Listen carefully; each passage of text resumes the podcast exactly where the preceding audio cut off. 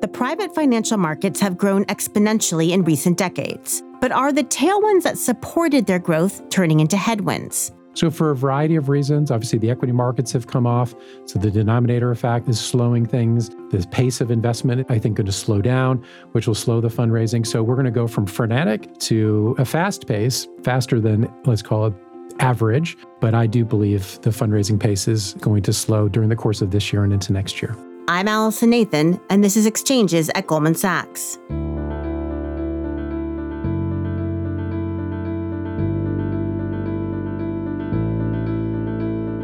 The growth of the private markets has sharply accelerated in recent years as ultra-loose monetary policies drove investors towards illiquid markets that offered higher yields. But the private markets are also facing fresh challenges with rising interest rates and greater regulatory scrutiny. To help us break down the challenges and opportunities facing private market investors, I'm sitting down with Mike Kester, co-president of the alternatives business within Goldman Sachs' asset management division. Mike, welcome to the program.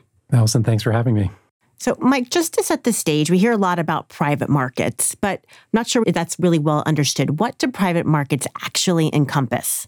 Sure. So the private markets or the alternative space, those words are used interchangeably. Effectively, those are any investment that doesn't fit the public markets, a bond, a stock, or frankly, cash or a loan. So an alternative investment is something that's an alternative to that typical equity, public equity, or bond. Within that, the biggest areas are private equity, which is generally about sixty percent of the asset class.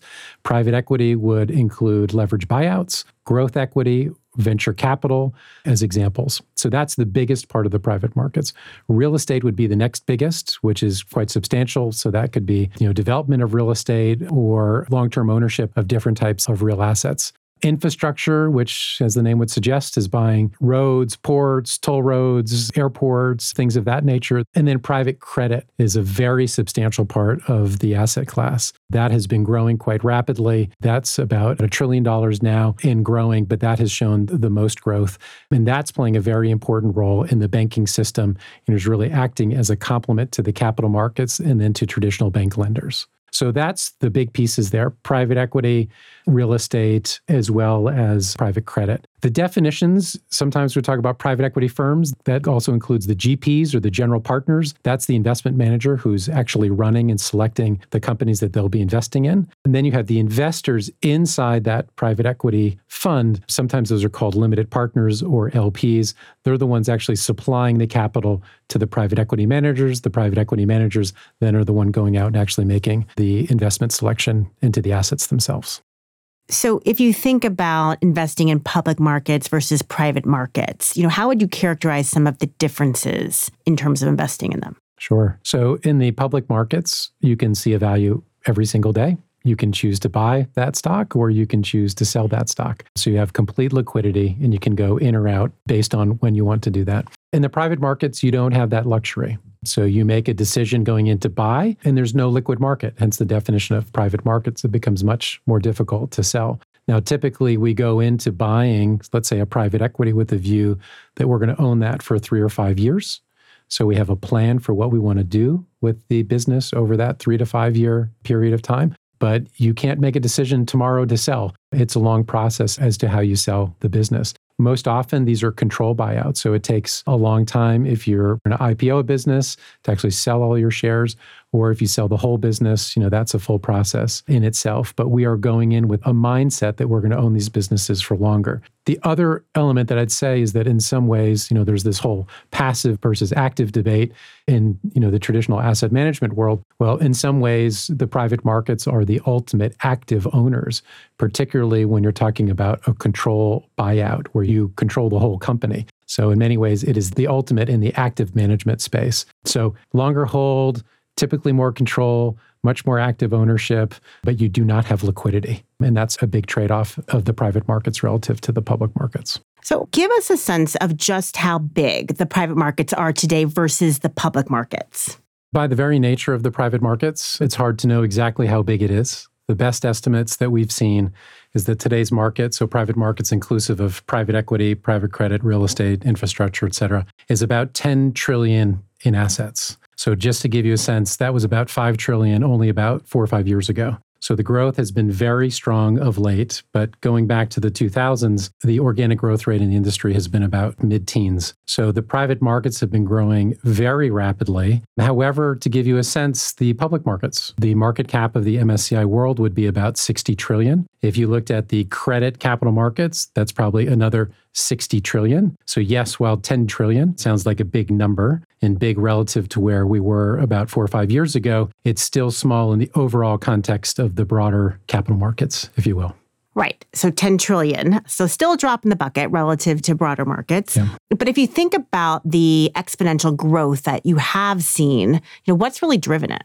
I think at the core of it is performance of the asset class overall in private markets and each of the different sub-asset classes. So strong performance will attract capital and it will attract attention. The search for yield over the last many years, there's been a lot of attraction to the private markets. There's also an element of diversification that comes by investing in the private markets. These are all things that are very attractive to investors as to why commit to these strategies. But I think ultimately, if you look at their performance, that's what's really driving the flows. Three years, five years, ten years, the benchmarks are very good as compared to a public market equivalent. We can all argue as to what is truly apples to apples in terms of a return versus reward. How do you calculate that return? And are you seeing the investor base itself change? So is it growing? Is it expanding in different ways? Are there new types of investors in the private markets? Yes. We are seeing a, a seismic shift, not to be too dramatic about that. So of that ten trillion of assets outstanding today, again, private markets, hard to get perfect data. five to eight percent of that is coming from the individual investor. The rest is from institutions. So if we go back to the origins of the business in the late seventies, eighties, it has predominantly been an institutional investor marketplace for a variety of reasons, regulatory reasons as well, but that has been the domain. What is changing quite dramatically now is that it is becoming an active asset class for individual investors. And there's a series of things of consenting adults, if you will, that are causing that to change over time. One, again, comes back to performance. So the democratization of alternatives, part of that is these excess returns that have been available to very wealthy individuals or the institutional investors. How do you make that available to the individuals? So it actually began in Europe where the regulations were easing to allow other smaller individual investors to participate in the asset class. That has also come to the U S. What we're also seeing is a big focus from the general partner population, so the private markets, alternatives firms. And what we see from some of the very large public alternative investors out there is that they're expecting to raise twenty to thirty percent of their next round of funds from the individual investor. That is a huge change from the five to eight percent. And some would argue, and I don't think they're far off, that someday we could have as much individual investor capital as we do institutional investor capital. And that has very sweeping changes for how you raise capital, how private equity groups and other private markets players, how we capitalize funds, long-term duration, open-ended, providing easy access, liquidity to that individual investor. These are very big changes that are coming forward. So that's the biggest change in the investor base over the last few years.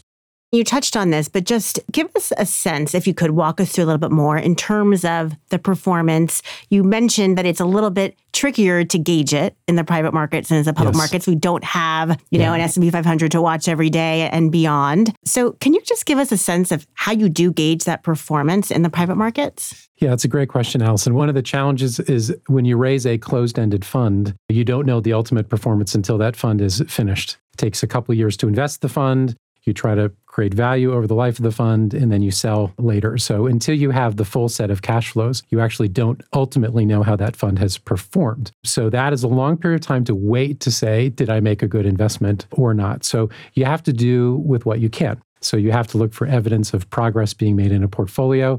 You look at cash flows. But one of the ways that over the last several years that people have tried to determine how are the private markets doing relative to the public markets is something called a public market equivalent, or P M E. And so if you put a dollar into the S and P five hundred, at the same time you put a dollar into a private equity fund, and then you know that money came back five years later, how did you do? So at the same timing, you match the timing, you put a dollar into the public markets as the same into one of these private right. market funds. So that's the public market equivalent. And what you will have seen by most measures is that excess rate of return over the public markets could be three hundred to five hundred basis points annually. Obviously, the power of compounding, that makes a very big change in the rate of return for a pension that may be trying to catch up in their funded status or to that individual investor. So it's very strong outperformance. That happens to be the equity markets. Something similar would be true, for example, in the private credit markets. So looking at the high yield market or the leveraged loan market, if you'd put the same amount of capital at the same time into a private credit fund, you would see a couple hundred basis points of excess rate of return. Now, the S E C is focused on the issue that you're talking about, Allison, and has put forward a proposed rule that is trying to use a consistent methodology in terms of the rate of performance. So now the investor base is quite sophisticated, so people right. are able to pull apart. We give them the raw data so that they can pull apart the returns to make it on an apples-to-apples comparison. But I think the overall body of evidence would show that the private markets are delivering an excess rate of return over, call it a three, five, ten year, even a twenty year period of time. So when we think back to the nineteen eighties, when the private market was just getting started, in my mind is just this big leveraged buyout phase. You know, you heard about so many prominent L B Os, but a lot has changed. Since then, we have seen, you know, greater scale. We've seen more global expansion. So as you sit here today, what do you think are the key forces shaping the industry versus what you saw in prior decades? Yeah, it is interesting. In the eighties and the nineties, the big leverage buyouts captured a lot of attention, including in the media, and movies were made about things like, you know, R J R, which was done back in the nineteen eighties. So it captured a lot of the headlines, but a lot of private equity was not just those big buyouts. It was actually minority investing playing a very important role in the economy. But if I think what has changed the most from the nineteen eighties, nineteen nineties, even the early parts of the two thousands to today, is how you actually make money in the private markets. So again, I use private equity as an example. So in the early days, a lot of it was really around finding undervalued companies, putting a lot of leverage on it. So R J R, as an example, had less than ten percent equity contribution. So more than ninety percent of that capital structure was borrowing against the cash flows of the business to actually fund the L B O. If you fast forward to today, that equity contribution is somewhere between forty and fifty percent on average. Mm. So financial engineering was a very important feature of the first few decades of the private markets, and in particular, private equity. That recipe no longer works. You can't put in a dollar of equity, borrow a dollar of debt, and expect to make twenty percent rates of return or better. So what you really have to do now is you have to work hard for your money. You actually have to make what you buy better. Mm-hmm. And there's a lot of ways to do that. So ourselves and many others, we've invested in the resources to help these companies that we buy. So if you buy a company for, let's call it five hundred million dollars enterprise value, and you own that business, the large diversified alts managers like ourselves and a handful of others, we bring the resources of, let's call it a fifty billion dollars enterprise to that five hundred million dollars enterprise. So we're helping them with everything from their digital strategy, transition their business from an industrial business to a technology-enabled business. We're able to buy one business, use it as a platform, and have strategic add-ons to build and grow a better business. In short, we're buying the house, and we're making the house bigger and more valuable, and frankly, changing the growth trajectory of that business. That's how you make money in private equity today. You don't rely on financial engineering. So that is actually the biggest shift from what was being done in the eighties, nineties, to in the early two thousands to today. And that's a healthy thing. And so when you think about the private markets then and that business model you just laid out, how cyclical is it? And, you know, I put it in those terms just because we're obviously facing a lot of cyclical headwinds right now. There's concerns about recession. We have a war in Ukraine, inflation. And so are you seeing the implications or the impact of that in the private markets, and in particular on the fundraising side and on the performance side? Yeah. It's a great question and a fun one for me to answer, because one of the things that sometimes I feel like gets lost is that what we're ultimately buying in the private equity business, we're buying equities. The private credit business, we're buying credit. In real estate, we're buying real estate. The fact that it's private doesn't mean it's necessarily a different asset class. There's equities that are public, there's equities that are private. So I think what we're not immune to is the economic cycle and, frankly, the valuation cycle, the default cycle, and, frankly, the fundraising cycle. So there's no doubt that it's a cyclical business. Now, we hear all the time, because of those growth rates, the last twenty years, mid-teens organic growth rates of the private markets, oh, it's a secular grower. I do believe it's a secular grower.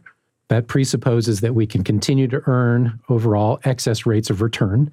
We will continue to grow at a nice rate going forward. But it doesn't mean that it's not interrupted. So we've been through two very significant fundraising cycles in private markets. You know, after the correction in the early two thousands, certainly after the financial crisis, the conventional wisdom at that point was you shouldn't invest in something that is illiquid, that's not transparent, so you don't actually know what's in your portfolio, and you know you right. want to be able to take your money out. So that was a really tough period of time. Fundraising was very, very challenging. Now we've been on the flip side of that. Last year was a record year for fundraising in the private markets. That fundraising pace is continuing so far early in this year, but I think we're going from a frenetic pace to a quick pace.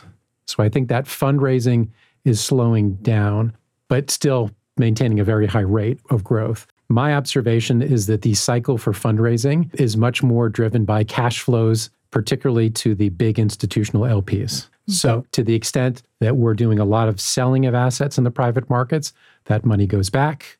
If the so-called denominator is helping you and the markets are growing, people are shifting more allocations into alternatives. These are all things that have fed what we've called the fundraising super cycle of the last two, three years, really from the time around the pandemic forward. It has been this super cycle where all these flywheels are going to feed the capital raising. I think that will slow down. By the way, it takes two to tango. So to raise the money, you have to have the G Ps coming back to raise the capital. So the G Ps have been coming back quicker and more frequently than they ever have before. So one year or two years to fully invest a fund, asking those L Ps to re-up again and again. And we've heard even in March or April of this year, many big institutional L Ps saying, I'm out of commitments for the rest of the year, because their private equity and private markets managers have come back so quickly. They've actually used their capacity. So they're actually coming to some of the private equity groups saying, hey, can you wait to do your fundraising next year? So for a variety of reasons, obviously the equity markets have come off. So the denominator effect is slowing things. The pace of investment, I think, going to slow down, which will slow the fundraising. So we're going to go from frenetic to a fast pace, faster than, let's call it, average, but I do believe the fundraising pace is going to slow during the course of this year and into next year. So if we think about that pace of fundraising that was very, very strong throughout the pandemic, and now, as you've said, you know, we're seeing it slow somewhat. Correct me if I'm wrong, was part of that just because the public market valuations for some of these very innovative companies, you know, had gotten to pretty extreme levels, and, you know, people were essentially looking at the private markets as a more compelling opportunity? Do you see that? Because it seems like there is yeah. a valuation gap. Yes. So talk to us a little bit about that valuation gap. Did it motivate some of the inflow you've seen? And are private market valuations going to converge with public market yeah. valuations? Where do you think that's headed? So there's definitely a correlation between the public markets and private markets, but it's very rare that they're right on top of each other. So sometimes the public markets are more attractive than the private markets, and sometimes the private markets are more attractive than the public markets. There's been a lot of discussion at the moment. The public markets have corrected very quickly, particularly, you know, in the technology space. In questions, you know, is the private market going to correct, and will it correct valuations fully to the public market? So there's a lot of discussion about that right now. I think one pragmatic thing is often missed, which is fundamentally a company is worth what somebody's willing to pay for it. And you have different types of buyers where these companies are worth more or less to different buyers.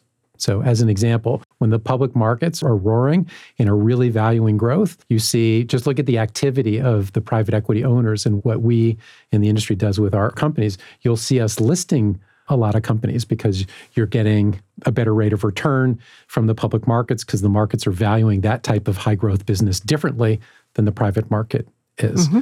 When C E O confidence is very high and shareholders are rewarding strategic investors for making acquisitions, right? So there's long periods of time where a public company announces the acquisition of another company, they're paying a takeover premium, you'll see the acquirer's stock go down. Well, then you see a handful of periods of time over, you know, the last twenty years where their stock actually goes up. So where that C E O is looking to make accretive acquisitions, they can afford to pay more. They can also afford to pay more because they may have cost savings or other synergies that really makes that company more valuable to a strategic buyer. And then there's some types of companies that more naturally should be owned in the private markets. In those businesses, they're often better owned by a family, for example, or by private equity firms. And so if we look at those statistics, just in terms of how many public companies there are, private companies there are, in two thousand, there were about six or seven thousand public companies, give or take. Today, there's about four thousand. So you've seen fewer companies in the public markets. The private markets, there were about two thousand private equity-backed companies in the year two thousand. Now there's about nine thousand. So what is that telling me, and how does that relate to your question about valuation? There have been long stretches over the last twenty years where certain types of companies, slower growth companies, often very good companies, very high cash flowing businesses, or companies that may require investment over a multi-year period of time that will have a very long-term payback. That can be better managed in a private context than in a public context. So I think one thing that's important is that across those three different buyer universes, the public ownership, the private equity, private ownership, or a strategic buyer, the value of a company will constantly be moving around. And so I think the important thing is to understand where each of those end markets are and how, as a G P, how do you respond to that, both as you're buying companies, but also as you're selling companies. So do you think that trend of a shrinking public market and a growing private market will continue on average? I mean, is that a sustainable trend, or has this just been an interesting moment in history? I think we're probably close to the end of that trend. I think a lot of this has played out over twenty years. So I'll give you one example. We hear a lot about, again, companies staying private for longer. Well, that's only a right. subset of the private company universe, the nine thousand private equity-backed companies that we mentioned just a moment ago. It's absolutely true that fast-growing young companies headed towards the public markets can stay private for longer. That choice wasn't around ten years ago. Not only is there more capital to allow them to stay longer, but you have, you know, those valuations were pretty full. And so you could raise that extra private round and not face a lot of dilution before going public.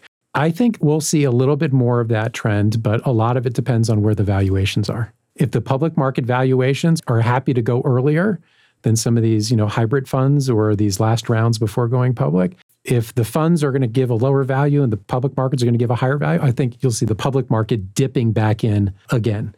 So that is going to toggle around, and I don't see that trend changing a whole lot. Fundamentally, many businesses, by far the best form of long-term ownership is the public markets. And if you're growing, especially in technology space, that is the right ultimate destination for a business to end up. And I think you also see, again, some of the regulations in Washington are also trying to encourage companies to become public. And so I think there's some countervailing forces that are coming through that I think will stabilize that trend somewhere near where we are now. One of the things that's come up a couple of times during conversation is regulation, where the private markets historically have been less regulated than public markets. So you just mentioned regulators are trying to get companies to go public, maybe for that reason. But, you know, how do you think about regulation of the private markets, where that is going? Well, I think both policy as well as regulation would like to see a very healthy, robust capital markets in the U S and around the world, whatever regulator or policymaker we're talking about. And so one of the things that the U S regulation is responding to is that growth of the private market. So ten trillion dollars, that's significant and material in the context of the functioning of, let's call it, corporate financing across the United States. That's a very big player. And so the proposed rulemaking that came out from the S E C earlier this year around private funds, you know, was focusing on things like disclosures and transparency. And one thing I mentioned earlier, consistency of the calculation of rates of return. So I do think some of this is a part of the fact that the private markets have become big players, and therefore there's more focus, more scrutiny. I think it's sort of a secondary effect of the regulation and policymakers that if there is more disclosure around private markets, it takes away one of the benefits of a company being in the private markets. If they have to disclose a litany of things, I might as well just go public if I'm going to have to disclose them in either format of how the business is going to be owned. But I think that's a secondary effect. I think the primary effect is it's playing a big, important role in society, in a very healthy one, by the way, filling in to a lot of gaps where whether it's bank financing or capital markets financing isn't necessarily getting to. So it's a healthy part of the evolution and growth of the private markets, in my view. But the fact that we don't have as much transparency, there is less scrutiny today of private markets. You hear a lot of times about, you know, risks building in private markets, and we don't have a handle on that risk. Over the years, there's been a lot of discussion about the next, you know, bubble to burst will be somewhere in the private markets where we don't have great transparency. So how big of a risk are the private markets now? They've gotten much bigger from that perspective. And is there systemic risk that could build up in them? Well, I don't have a full answer. It's hard to see across the whole system. I don't think that there is a systemic risk at this point. Now, the markets have gotten quite big, the private markets. So we all have to keep an eye on the quality of underwriting, whether that's in equity, private equity that we own, or real estate that's owned, or in private credit, which has seen the most rapid rates of growth, even faster than in private equity or in real estate. Part of the reason is that a lot of the risk has been pre-syndicated.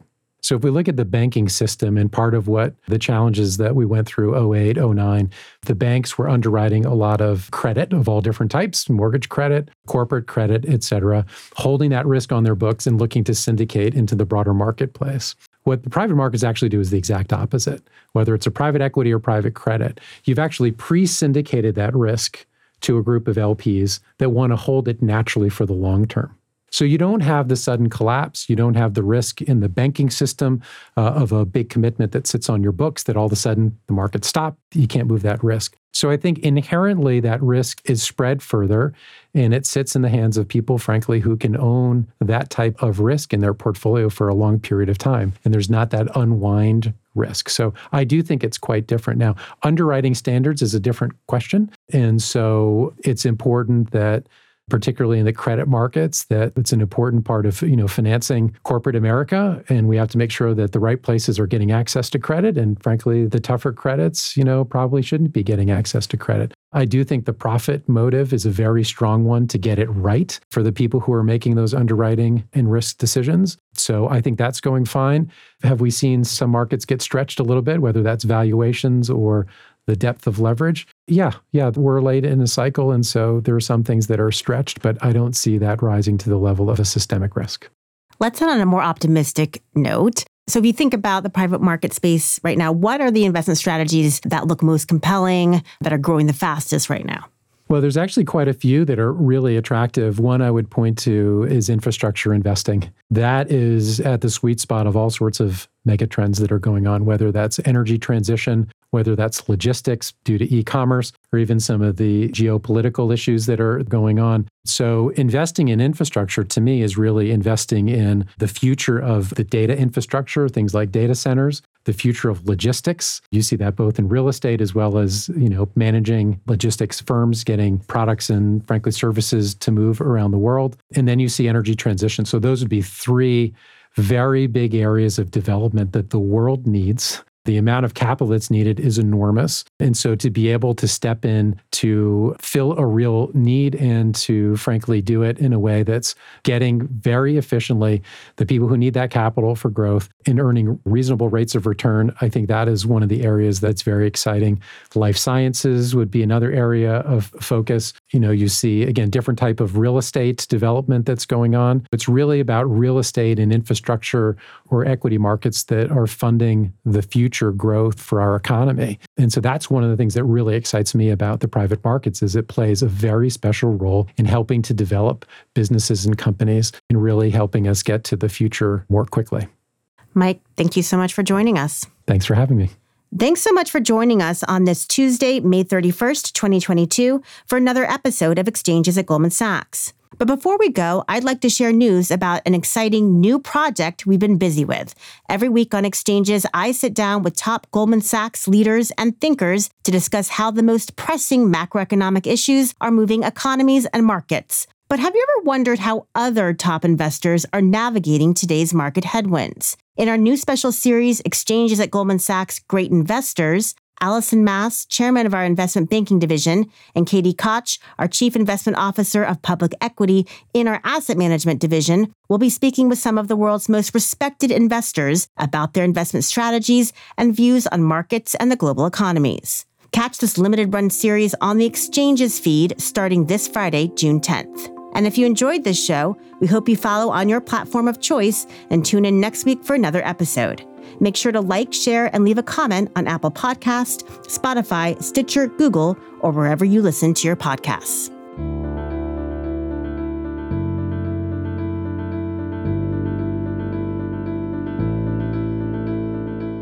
All price references and market forecasts correspond to the date of this recording. This podcast should not be copied, distributed, published, or reproduced in whole or in part.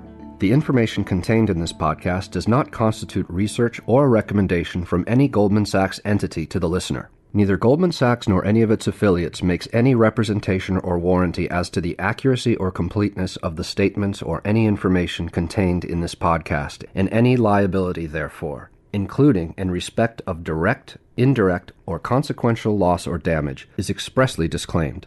The views expressed in this podcast are not necessarily those of Goldman Sachs, and Goldman Sachs is not providing any financial, economic, legal, accounting, or tax advice or recommendations in this podcast. In addition, the receipt of this podcast by any listener is not to be taken as constituting the giving of investment advice by Goldman Sachs to that listener, nor to constitute such person a client of any Goldman Sachs entity.